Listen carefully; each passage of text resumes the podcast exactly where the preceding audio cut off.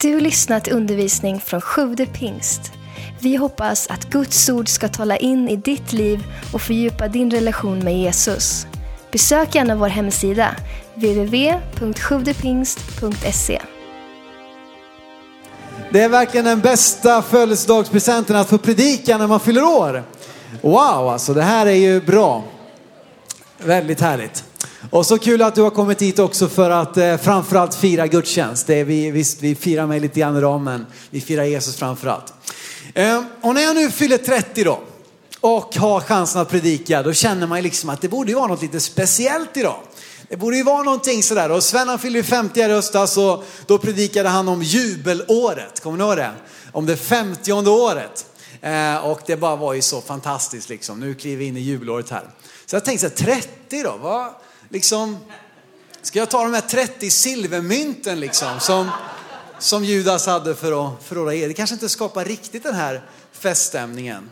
Så jag tänkte, ja men Josef då som blev upphöjd till Egyptens näst mäktigaste man när han fyllde 30.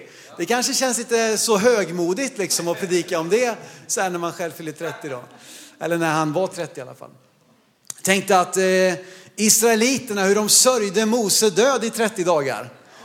Det kanske, inte, kanske blir också lite mer så här, inte riktigt kalasstämning så men. Men eh, jag tänkte i alla fall, till slut hittade jag någonting. Och det var väl kanske det jag faktiskt kom att tänka på ganska tidigt. Att jag skulle vilja återvända till en person som jag, jag vet inte hur många predikningar jag har hållit om den här personen, men det är en hel del i alla fall. I alla fall har han återkommit många gånger i mina predikningar. Eh, och det är en av mina favoritkaraktärer, nämligen kung David. Kung David i Gamla Testamentet som ju eh, har ett sånt rikt liv. Alltså det är så fullt av allt möjligt att lära sig. Och eh, liksom, det är så utförligt beskrivet hans liv. Och faktum är att det finns ett par passager som kanske inte alla riktigt känner till. Man tänker direkt på David och Goliat eller på David och Batseba. Det kanske heller var lite jobbigt när han var otrogen och sånt. Men i alla fall. Eh, så finns det två stycken passager som handlar om Davids hjältar. Och vet du vad, de beskrivs som de 30. Snyggt va? De 30, Davids hjältar. Och det känner jag att det här vill jag predika om idag. Eh, och det står om dem både i andra Samuelsboken 23 och i första krönikeboken 11. Och det som jag tycker är lite intressant med det här, det är att andra Samuelsboken 23, då är det precis i slutet av Davids liv. Han är på väg att gå in för landning, han är på väg att faktiskt dö. Eh, och då när hans liv ska sammanfattas så kommer en lång beskrivning utav Davids hjältar. En översättning beskriver dem som Davids Special Forces. Eh, det är ganska tungt va? Det är SWAT team här, det är liksom insatsstyrkan.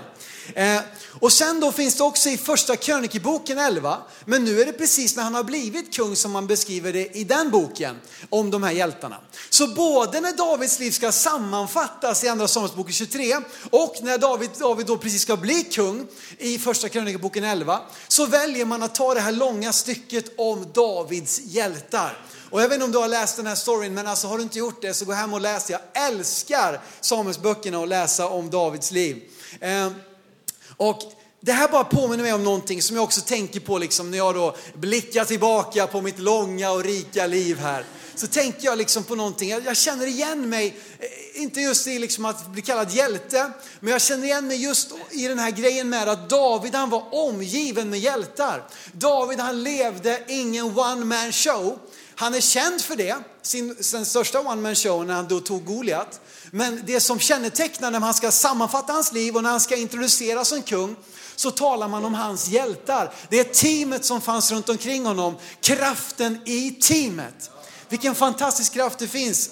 Och jag känner, idag kommer jag att spotta mycket, så ser du lite här i ljus, eh, ljusskenet här, att det kommer lite sån här, du vet, det är, det, är liksom, det är en sån typ av dag idag. Där det liksom spottar och fräser, sitter ni på första bänken, det finns kanske handdukar, ni kan låna eller någonting här, men i alla fall. Vi ska läsa då för första här i första krönikeboken 11, eh, som då är det ena sammanhanget om detta och bara den första versen där, vers 10.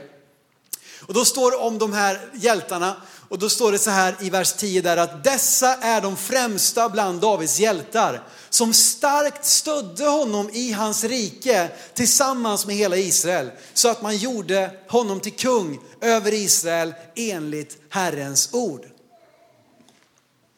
Vi tänker ofta på David som sagt som, som liksom the man.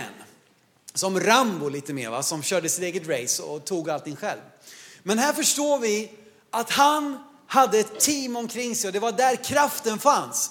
Att det, visst, det, det, liksom det började med att David gjorde ett och annat, men det var en, en skara människor som slöt upp runt omkring som hade en förmåga och som det står här, som starkt stödde honom i hans rike tillsammans med hela Israel så att man gjorde honom till kung. Så det var sättet han blev kung, det var att han var omgiven med människor som trodde på honom, som backade honom, som hade hans rygg, som fanns där för honom eh, och som, som sedan kom att beskrivas som hans hjältar och jag älskar det. Och när jag ser tillbaka på de år jag haft förmånen att tjäna Gud, det, var faktiskt, det är faktiskt 15 år sedan jag predikade första gången.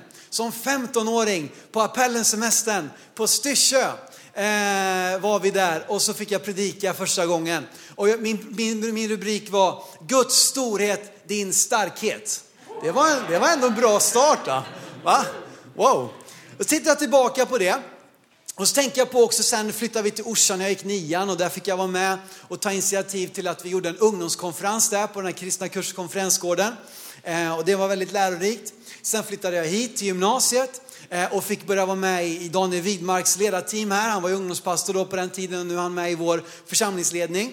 Eh, och jag blev liksom snabbt intagen och där fanns det också en annan ledare. Nämligen Caroline, numera Holst, då Nordén. Hon var där och tjänade Gud redan då när jag flyttade hit. Eh, och så ser jag tillbaka på det. Så tänker jag på det, vad, jag lärde mig under den åren, under gymnasietiden och fick vara med och tjäna Gud. Och, och, och mina lärare de trodde att Nej, jag kanske inte ska... Det är väl bekännelsens tid nu när man fyller 30 va? De trodde att jag satt och kalkylerade hur mycket man kunde vara borta från skolan och ändå få CSN. Det är inget jag är stolt över. Men det fanns också ett, ett, jag gav mycket tid i församlingen kan man säga. Det var det, det var det som tog en del av den tiden. Men ja, som sagt, en del ska man lära sig av varandra och det ska man lära sig vad man inte ska göra. Så att, ta nu inte detta som en ursäkt. Att Simon, han, mamma berättade i fredags, hon var predika om hur hon smygrökte, att hon väntade i alla fall tills hon var nio år innan hon började smygröka. Så att, liksom det, ja, det finns, it runs in the family får man väl säga då. Men i alla fall, tänker jag tillbaka på den här tiden. Sen efter det så gifte jag mig och jag gick teamträningsskolan, i skolan, eller gjorde jag innan, så gick jag, gifte jag mig. Eh, och så var vi i, i Tanzania ett halvår tillsammans med Martin. Jag, Karo nygifta och Martin. Så att det var ju en härlig period. Det första året som gifta spenderade vi mer tid med Martin än utan honom. Så att det var liksom en, en, en, en lärorik tid. Så att vår första bröllopsdag spenderade faktiskt med Martin på Hökensås och fiskade. Eh, han visste inte om det, men vi tyckte att det var ganska passande. Eh, när det blev så här fall. Sen fick jag bli en del av pastorsteamet här. Det var, fanns ett ledarskap här som trodde på mig och när Daniel skulle se ut som ungdomspastor så frågade de mig liksom, men Simon skulle du vilja liksom kliva in i den här rollen och ta det här? Eh, och så fick jag börja vara med där och tjäna tillsammans och våran föreståndare då, Christer Thornberg, som gav mig så mycket utrymme och var generös liksom och lät mig komma fram här och predika och, och lära mig, göra en hel del misstag men ändå liksom få växa i förtroende. Och sen tänker jag tillbaka liksom på de här åren nu med Sven tillsammans med honom och allting det här liksom. Så bara inser jag det, kraften i team. Jag inser det att allt det som jag beskriver nu, det är inte en exposé över hur fantastiskt jag har varit, allt jag, jag har gjort så. Va? Men då bara titta tillbaka och så inser jag att det har hela tiden funnits människor omkring mig som har trott på mig, som har utmanat mig, som ibland har korrigerat mig, som har stöttat mig. Och jag inser att det är anledningen till att jag fortfarande står här idag. Att jag inte gav upp som de flesta ungdomsledarna gör efter nio månader. Det finns något snitt på det där hur länge man är ungdomsledare och ungdomspastor. Jag tror det är nio månader. Det är snittet. Varför då? Jag tror en stor anledning är att man inte har det där teamet omkring sig som tror på en, som coachar en, som hjälper en, som backar en, leder en. Det finns en kraft i team. Och Davids hjältar, de var faktiskt beroende av honom. Det var ändå Davids hjältar. Men han var beroende av dem. Och tillsammans så tog deras överlåtelse Israel till helt nya höjder. De fick inta hela löfteslandet till slut. Efter så många år fick de liksom en gång för alla verkligen sätta Israel på sin höjd. Eh, och de fick se Guds, Guds löften komma liksom, eh, eh och alla fiender blev, blev över, övervunna och så vidare. Ordspråksboken 13 och 20 sammanfattar det här väldigt bra. Det står så här, den som umgås med visa blir vis. Den som omger sig med dårar går det illa. Den som är vän med dårar går det illa.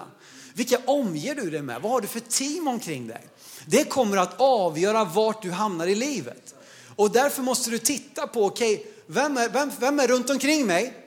Och om du inte så liksom känner dig lite ensam, men då måste du också söka dig till de som du känner att du vill vara med, tillsammans med. Ehm, och så var det med David och hans liv. Så att sök dig och se till att du har ett team omkring dig ehm, som tror på dig, som hjälper dig, som coachar dig. Ehm, det kommer att avgöra vart ditt liv tar vägen. Och det första jag vill säga när det kommer till det här med teamet och Davids hjältar, det är faktiskt att säga ett par punkter om David först. Därför att det första jag ser här, det är att det börjar med en. Det är faktiskt så, det börjar med en. Jag ska läsa i första Samuelsboken 17, vi ska i alla fall få en liten referens då till när David besegrar Goliat. Eh, och ni, ni eh, kanske har hört den här storyn, har du varit i kyrkan mer än tre gånger så har du säkert hört talas om, om Goliat. Liksom, har du inte gjort det så in och läs, det är en jättehäftig story. David han är den yngsta av, av bröderna. Han blir skickad med mat till sina bröder som är i krig. Eh, och där de belägrade av filisterna. Och längst framför filisternas armé står Goliat, den här liksom två och en halv meters killen, eller vad han nu var. Eh, liksom, eh, han var verkligen så här, där var så här, James Bond och, och, och, Jackie Chan och, och Rambo och alla liksom sammanmatade Dolph Lundgren liksom i en och samma person. Där står Goliat. Eh, och de säger att den som, alltså vi ska avgöra det här slaget nu med en envig. Den som kan slå mig, eller om jag slår den, så kommer antingen ni vinna över oss eller vi kommer vinna över er. Och så ska vi hoppa in här i sammanhanget, första Samuelsboken 17, vers 24 och sen vers 26. När Israels män såg Goliat blev de alla mycket rädda och flydde för honom. Det var det som han spred omkring sig, den här Goliat. Ingen ville kliva fram. En hel armé utav israeliter, utav deras bästa soldater. Ingen vågar kliva fram. Vers 26. David, den lilla herdepojken som fortfarande var tonåring, förmodligen, eh, frågade männen som stod bredvid honom, vad får den som slår ner den där filisten och tar bort skammen från Israel? Ty vem är denne oomskurne filiste som vågar håna den levande Gudens här? David bryter dödläget. David kliver ut ur den stora gråa massan och säger hej, om ingen annan gör det här så kommer jag göra det. Om alla andra står och tittar, jag kommer inte göra det. Jag går inte med på det här. Jag kommer agera därför att Gud är med mig. Jag vet det. Det börjar med en som vågar utmana eh, dödläget, som ser längre, som drömmer större som, som liksom bryter status quo, som leder med sitt exempel. Varje team börjar med en som vågar säga, hej, nu rör vi på oss, det här är inte okej. Okay. Vi kan inte ha det så här längre, kom igen, nu går vi. Och veta det, att röra på sig och det kanske inte är någon som följer efter mig. Jag kanske får ta mig an Goliat helt själv. Men det börjar med en och David var i det här fallet den, den en. Det började med David, att han klev fram. Jag, jag accepterar inte det här längre. Det spelar ingen roll om alla andra tvekar, jag kommer gå. Kosta vad det kosta vill. Alla har kanske inte den förmågan att vara en David. Eller som hans bästa kompis Jonathan som själv gick och tog sig an Filistenas utpost lite tidigare här i storyn. Alla kanske inte har den förmågan. Men jag tror att vi alla då kan få vara i alla fall en som följer en David, som följer en Jonathan, som går med och backar upp. Och det började med en, men det slutar sannoliken inte med en. Ensam är inte stark särskilt länge. Ensam är stark på det sättet att, att det går snabbt att fatta beslut, det har jag lärt mig. Om jag gör det själv, då går det fort. Då är det inga långa liksom, väntetider, kötider. Länge hade jag på min, min, eh, min whiteboardtavla där uppe på mitt kontor, det stod så här, hellre be om förlåtelse än tillåtelse. Det var liksom, och för övrigt var det Jack Bauer som sa det, i, eh, ni som har sett 24. Ja, hur som helst. Mycket sådana här actionhjälte-referenser idag känner jag, men det är helt okej. Okay. Eh, det börjar med en, men det slutar sannerligen inte där. Första Samuelsboken 22 eh, ska vi läsa nu, eh, lite längre fram här. Och eh, nu är det så att nu har då David blivit, eh, ja vi, vi struntar i sammanhanget just nu, kommer tillbaka till det. Men det som var så häftigt förresten, jag måste säga det också. Jag kände ju så liksom ganska tidigt för att jag vill prata om Davids hjältar.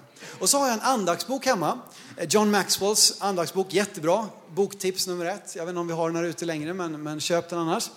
Och så slog jag upp idag och jag liksom fick lite så här hallelujah moment hemma i köket i morse när jag satt där och slog upp på 11 mars. Vad stod det där? Davids närmaste. Och så var det det här bibelordet. Va? Är inte det lite... Eh, Gud kanske vill säga något? Jag vet inte.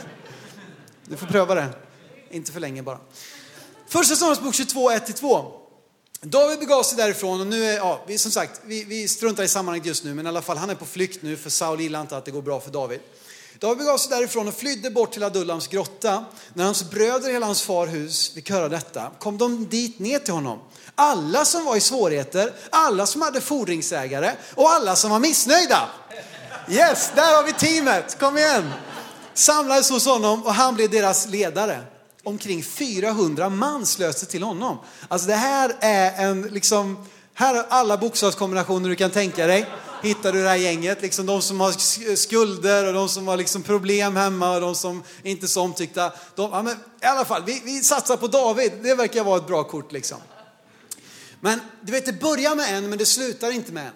Här nu kommer ett helt gäng, en hel drös med människor. Jag tycker det är så underbart beskrivningen av dem. Att det är en sån lös sammansatt grupp alltså. Men de bara ser, okej, okay, mitt liv det har blivit kaos. Och kanske det är så med dig, du kanske är en av de missnöjda, en av de som har fordringsägare eh, och den som är i svårigheter. Men du vet, satsa då på någon och liksom omge dig, återigen, vilka är det du omger dig med? Satsa då på att gå till någon som du ser, okej okay, den, den har kommit lite längre än mig, jag vill vara med. Det börjar med en, men det slutar sannerligen inte med en. Och vad var skillnaden då på David och Saul? Saul då som var kung innan honom, Eh, David då kom ju in i hans team. Eh, och vad var det David gjorde som var så speciellt att den här gruppen människor, alltså det är det här då som måste vara gruppen som sedan blev, en del av dem blev Davids hjältar. Tänk vilken potential det finns i att oavsett hur, hur brokig din bakgrund är, hur störig du är och så vidare, så kan du ansluta dig till någonting som är större än dig själv och så kan du sen få bli en hjälte. Wow! Vad var skillnaden på David och Saul? Jo, David tillät andra att blomstra. Det tror jag är en av de största anledningarna till att hans team blev så starkt. Att han hade hjältar omkring sig. Du vet Saul, när, när David kom och slog Goliat, då börjar man sjunga sånger om David. Saul har slagit sina tusen, men David han har slagit sina tiotusen. Saul har slagit sina tusen. Och så börjar man sjunga sådär. Och då börjar man genast, då blir David plötsligt mer populär än Saul. Och Saul blir hotad. Och han låter bitterhet fastna i sitt hjärta. Han låter en missundsamhet fastna i hans hjärta. Och den dagen han släppte in den här bitterheten, missundsamheten, liksom att, att han ska, nu, nej, nu måste jag försvara mig. Här kommer en som verkar bli mer populär än jag, som verkar vara en bättre krigare än jag, som ser bättre ut än mig. Nu gäller det att, att, att stoppa honom, begränsa honom, tryck ner honom och det slutar med att David till slut, eller Saul försöker döda David. Och det är därför han är i Adullams grotta där allt det här lösa folket kommer till honom. Men vad är skillnaden med David då? Jo, han hade ju faktiskt de som var grymmare än honom, som gjorde mer än att döda Goliat. Vi ska läsa om honom nu i, i, i Andra Samuelsboken 17.23. Eller förlåt, eh, Andra Samuelsboken 23, vers 8-12. ska vi läsa. Där det då beskrivs, nu ska vi läsa början på Andra Samuelsboken 23 beskrivning av hjältarna. Och då står det så här då, i Andra Samuelsboken 23, 8-12. Dessa är namnen på Davids hjältar. Josef Bassebet, en takemonit, den främste bland kämparna. Han svängde sitt spjut över 800 slagna på en gång. Efter honom kom Eliassar, son till Dudi. Yeah! Son till en Await. Wow! Han var en av de tre hjältarna som var med David när de hånade filisterna som hade samlats där till strid. Israels män drog sig då tillbaka, men Eliasar höll stånd och angrep filisterna till dess att hans hand blev så trött att den satt som klistrad vid svärdet. Wow! Herren gav en stor seger den dagen och folket vände om efter Eliassar men endast för att plundra. Efter honom kom samma Alltså inte samma då, men han hette alltså samma. Det var inte samma, men han hette samma. Son till Age, en dansk. En gång hade filisterna samlat sin skara vid en åker full med linsärtor. Folket flydde för filisterna, men samma ställde sig mitt på åkern och försvarade den och slog filisterna och Herren gav en stor seger. Wow! Det här är varför man blir kallad hjälte. Det här var den typen av människor som David hade omkring sig i sitt team. Och nu skulle man kunna tänka sig, va? Har du slagit 800 med ditt spjut? Jag var nöjd när jag tog en med min slunga. Och liksom, nej, nu får du lugna dig här. Nej, David han bara lät dem blomstra. Du, det är jättebra, slå fler, gör liksom döda mer. Nej, det, ska, det, är inte, ja, det är ibland som i Gamla Testamentet, det är lite sådana blodiga referenser. Men ni, ni tittar på så mycket action hemma så att det är liksom, här är originalet. Um, och som sagt, David han var inte som Saul i det här. Han tillät andra att blomstra, han uppmuntrade det. Han skapade en atmosfär omkring sig där människor ville blomstra. Eh, och de växte runt omkring honom. Faktum är att vid ett tillfälle så är hans befälhavare Joab på en plats och håller på att vinna en stor seger. Men Joab tänker, nej det här är inte bra för om jag vinner nu då kommer jag få äran. Så han eh, liksom åker och hämtar David. David du, det är, liksom, det är sista spiken här nu, sen är huset färdigt. Så kan inte du bara komma och slå in den så kan vi sätta ditt namn på det här huset istället. Så att hans män omkring honom ville liksom att, nej men nu, David du ska få äran, inte vi. Men han var avslappnad. Han behövde inte ha all kontroll. Han behövde inte vara den bästa, den största och den finaste. Utan han var prestigelös. Han tänkte underbart om du är bättre än mig.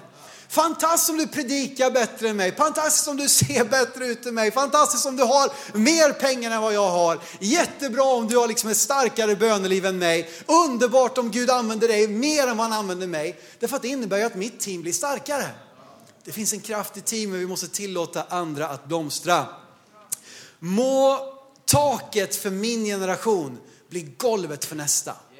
Att sätta upp de som kommer efter, att jag vill inte hindra, jag vill sätta upp de som kommer efter. Och jag har fått kämpa för att komma hit. Och du behöver inte börja där jag började, du kan få börja här. Och ta det vidare och gå längre och nå högre än vad jag har gjort. Okej, okay. Vad gjorde då Davids hjältar? Davids hjältar överlät sig i öknen. Har du tänkt på det? När David var i Adullams grotta, det var där de kom till honom. Vi läser i, i, i första Kroniksboken 12, vers 1. Dessa var de som kom till David i Siklag medan han ännu gömde sig för Saul. Då kom de till honom. De hörde till de hjältar som hjälpte honom under kriget. De kom och överlät sig i ökenperioden. De kom och överlät sig innan segrarna var vunna. De kom och överlät sig innan de såg det hända som, de hade, som David hade lovat, eller som Gud hade lovat genom profeten Samuel över Davids liv. De, de, de hade inte kommit dit, men ändå överlät de sig. Jag tycker det finns en sån kraft i detta. Och många sökte sig till David, även om man visste att det var en tillvaro i flykt. Det var en tillvaro under dödshot. Det var en tillvaro i obekvämlighet, många gånger i liksom varma, torra områden. Och de, de, de kuskar runt där under flera års tid. Under tiden som Saul jagade efter David och ville döda honom. Men de kom dit och överlät sig i öknen. Det är många som vill komma och överlåta sig när allting är klart. När det är klappat och klart, när liksom notan är betald eh, och liksom allting är fixat, det är fejat och putsat. Ja, vad härligt, nu vill jag vara med. Liksom det, det är så här, jag ska inte säga varje man, men ganska många män, du vet, de har förmågan liksom att, att det, det, det, är fest på gång och sen så glider man runt lite och sen kommer man in i köket så här, precis när allting är klart liksom. Behöver ni hjälp med någonting? Och så här. Ja men då vill man gärna vara med liksom när allting redan är klart och det är diskat och handlat och lagat och fixat och så vidare. Men de här de överlät sig i öknen. De överlät sig i prövningen. Och vet du vad? Även om det skulle vara så att vi aldrig kommer ut ur den där öknen, att vi aldrig kommer in i det som Gud har lovat. Nu, nu säger jag inte att det är så, men även om det är så, så lever jag hellre i öknen, full av framtidstro, än i staden och i palatsen utan någonting att leva för. Jag är hellre i öknen. Jag är hellre, jag sover hellre på liksom liggunderlag än att sova i någon dyr liksom hästens säng. Om jag gör det därför att jag vet att det här är för ett syfte. Det finns en mening med mitt liv. Jag lever för någonting större. Och de erfarenheter som David och hans hjältar gjorde i öknen tror jag är helt avgörande för att de höll ut så länge tillsammans och förblev liksom trogna. Och det som sker genom pröv, ett team som går igenom prövningar tillsammans växer sig starkare. Och det är därför som Jakob talar om det i Jakobs brev, att, att, att, att välkomna prövningen. Därför att det kommer att göra dig starkare när du tar dig igenom den. Liksom, inte på ett, ja, i alla fall. Att väx igenom prövningen, utveckla en styrka eh, som kommer att kunna ta dig längre. Något mer med Davids hjältar? Jo, Davids hjältar de vågade. Jag älskar det. Davids hjältar vågade. Min favoritstory om de här hjältarna, nu ska vi gå vidare här nu efter Samma och Josef Bassebet och, och eh, Age eller vad det nu var.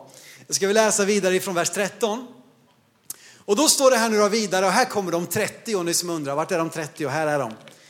Eh, så att en gång drog tre av de 30 och främsta männen ner och kom vid skördetiden till David vid Adullams grotta.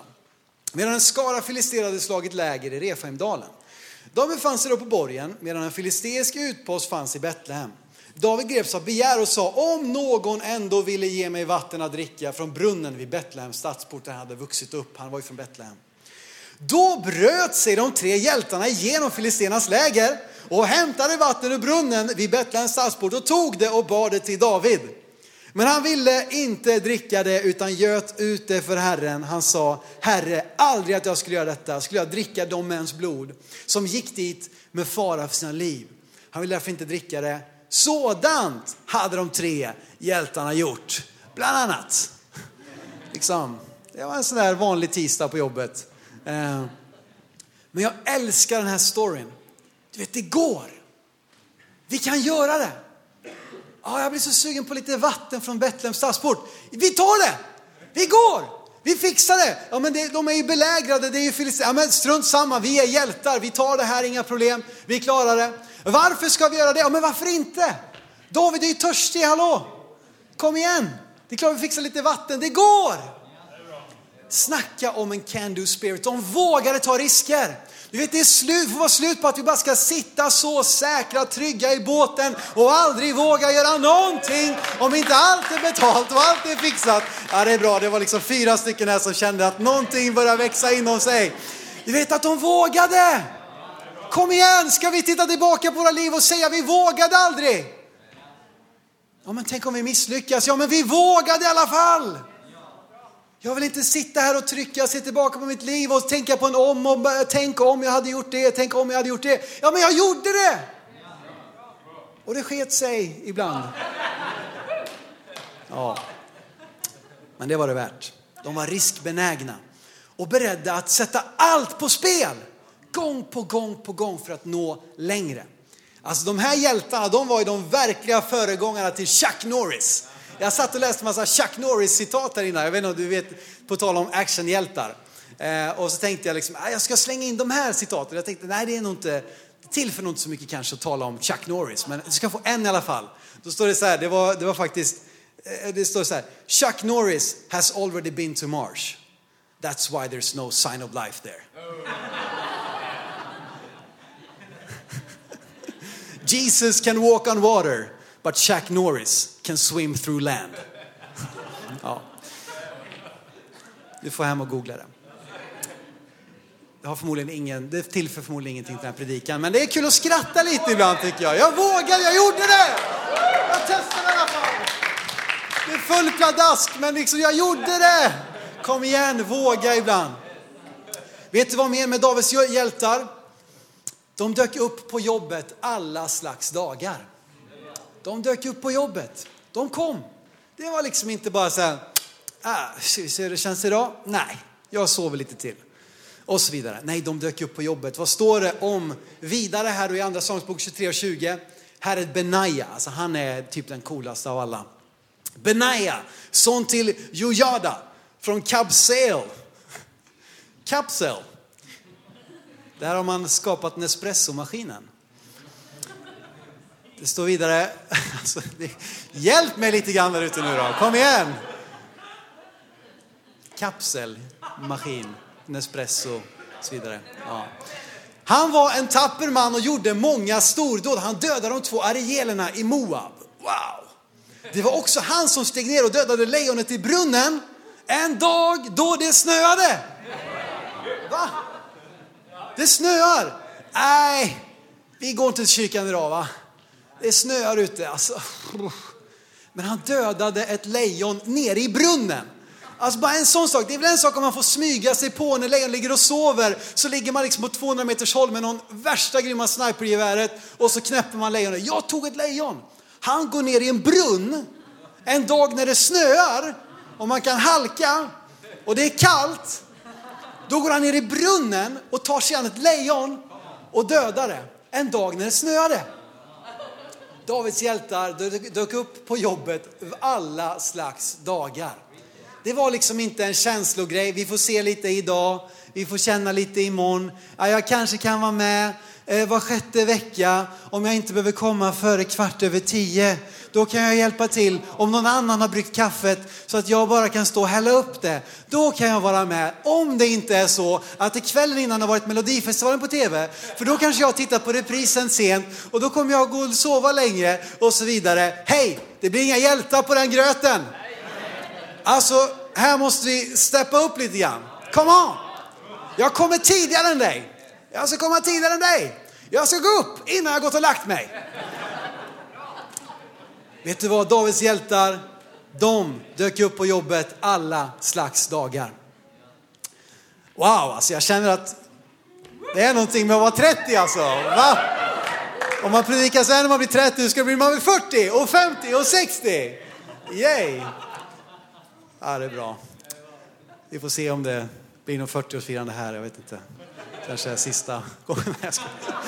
Ja, okej. Okay. Vad mer? Alltså jag, får man ha roligt i kyrkan? Eller är det okej? Okay? Är det okej okay att man får skratta lite?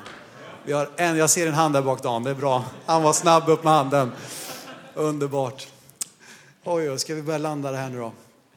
Eh, vad ska vi läsa nu då? Jo, men första, första krönikoboken 12 och vers 8 nu då. Eh, och min sista punkt, det är att Davids hjältar, de blev ständigt fler. De blev ständigt fler. Alltså det är någonting alltså med de här hjältarna. Det är så sjukt förvirrande att läsa om. De förenas under de tre, sen är de 30. Sen om man läser om dem står det tre av de 30 och tre av de tre och tre, de nådde inte upp till de tre, men de tre de var tre av de främsta som inte var tre av de 30, de främsta de tre av de 30. Och så liksom, vad är det här? Och så räknar man i andra kungaboken 23, ja men då blir det 37. Och sen läser man i första kungaboken 11 och räknar man alla namn, alla namn där, då är de 52. Och sen läser man vidare i kapitel 12 och där kommer det massa nya hjältar. Det är helt sjukt alltså.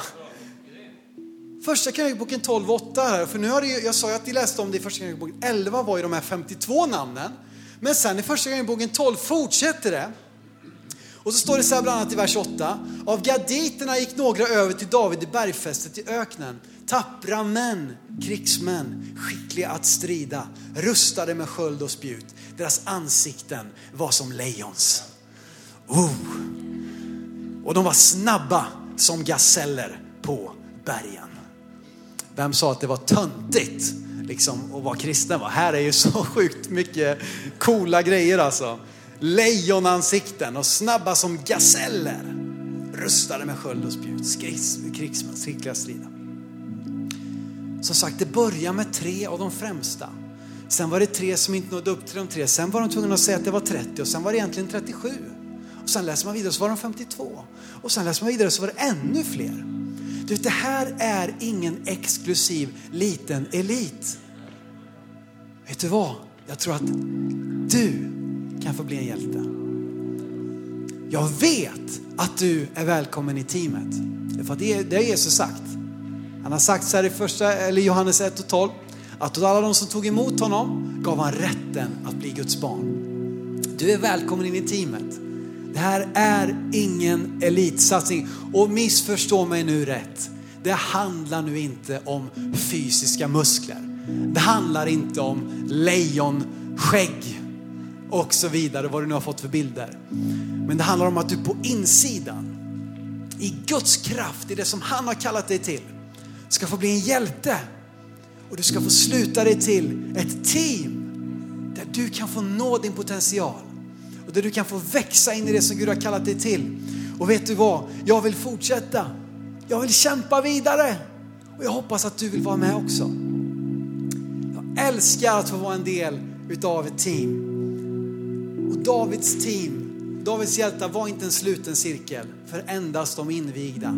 Ja, det var bara de som var med från början, alla andra kan åka hem. Nej, hela tiden lades det till en till, en till, en till som fortsatte kämpa och som inte blev missnöjd. Ja, men nu han slog ju 800. Ja, men underbart. Någon har gjort det bättre än mig. Och här kom någon till och här är de från det och han har kommit från den familjen. Fantastiskt. Vi blir fler och fler och fler och fler. Det finns en kraft i teamet. Människor som överlåter sig till ett syfte större än vår egna begränsade tillvaro. Och då kan vi nå längre, uträtta mer för Guds ära. För Guds ära. Jesus säger i Matteus 4.19, han är runt och letar hela tiden.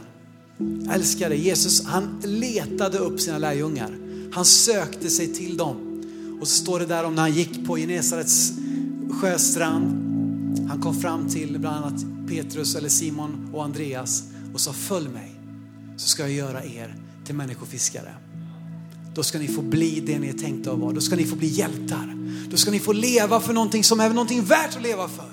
Då kan du lägga dina fordringar och svårigheter och missnöjdheter bakom dig och komma in och bli en utav Davids hjältar som är med och förvandlar och skakar den här staden, den här regionen, det här landet i Jesu namn till hans ära. För hans rikes skull. Tack för att du lyssnat. Glöm inte att du alltid är välkommen till vår kyrka. Du hittar mer info på www.sjuvdepingst.se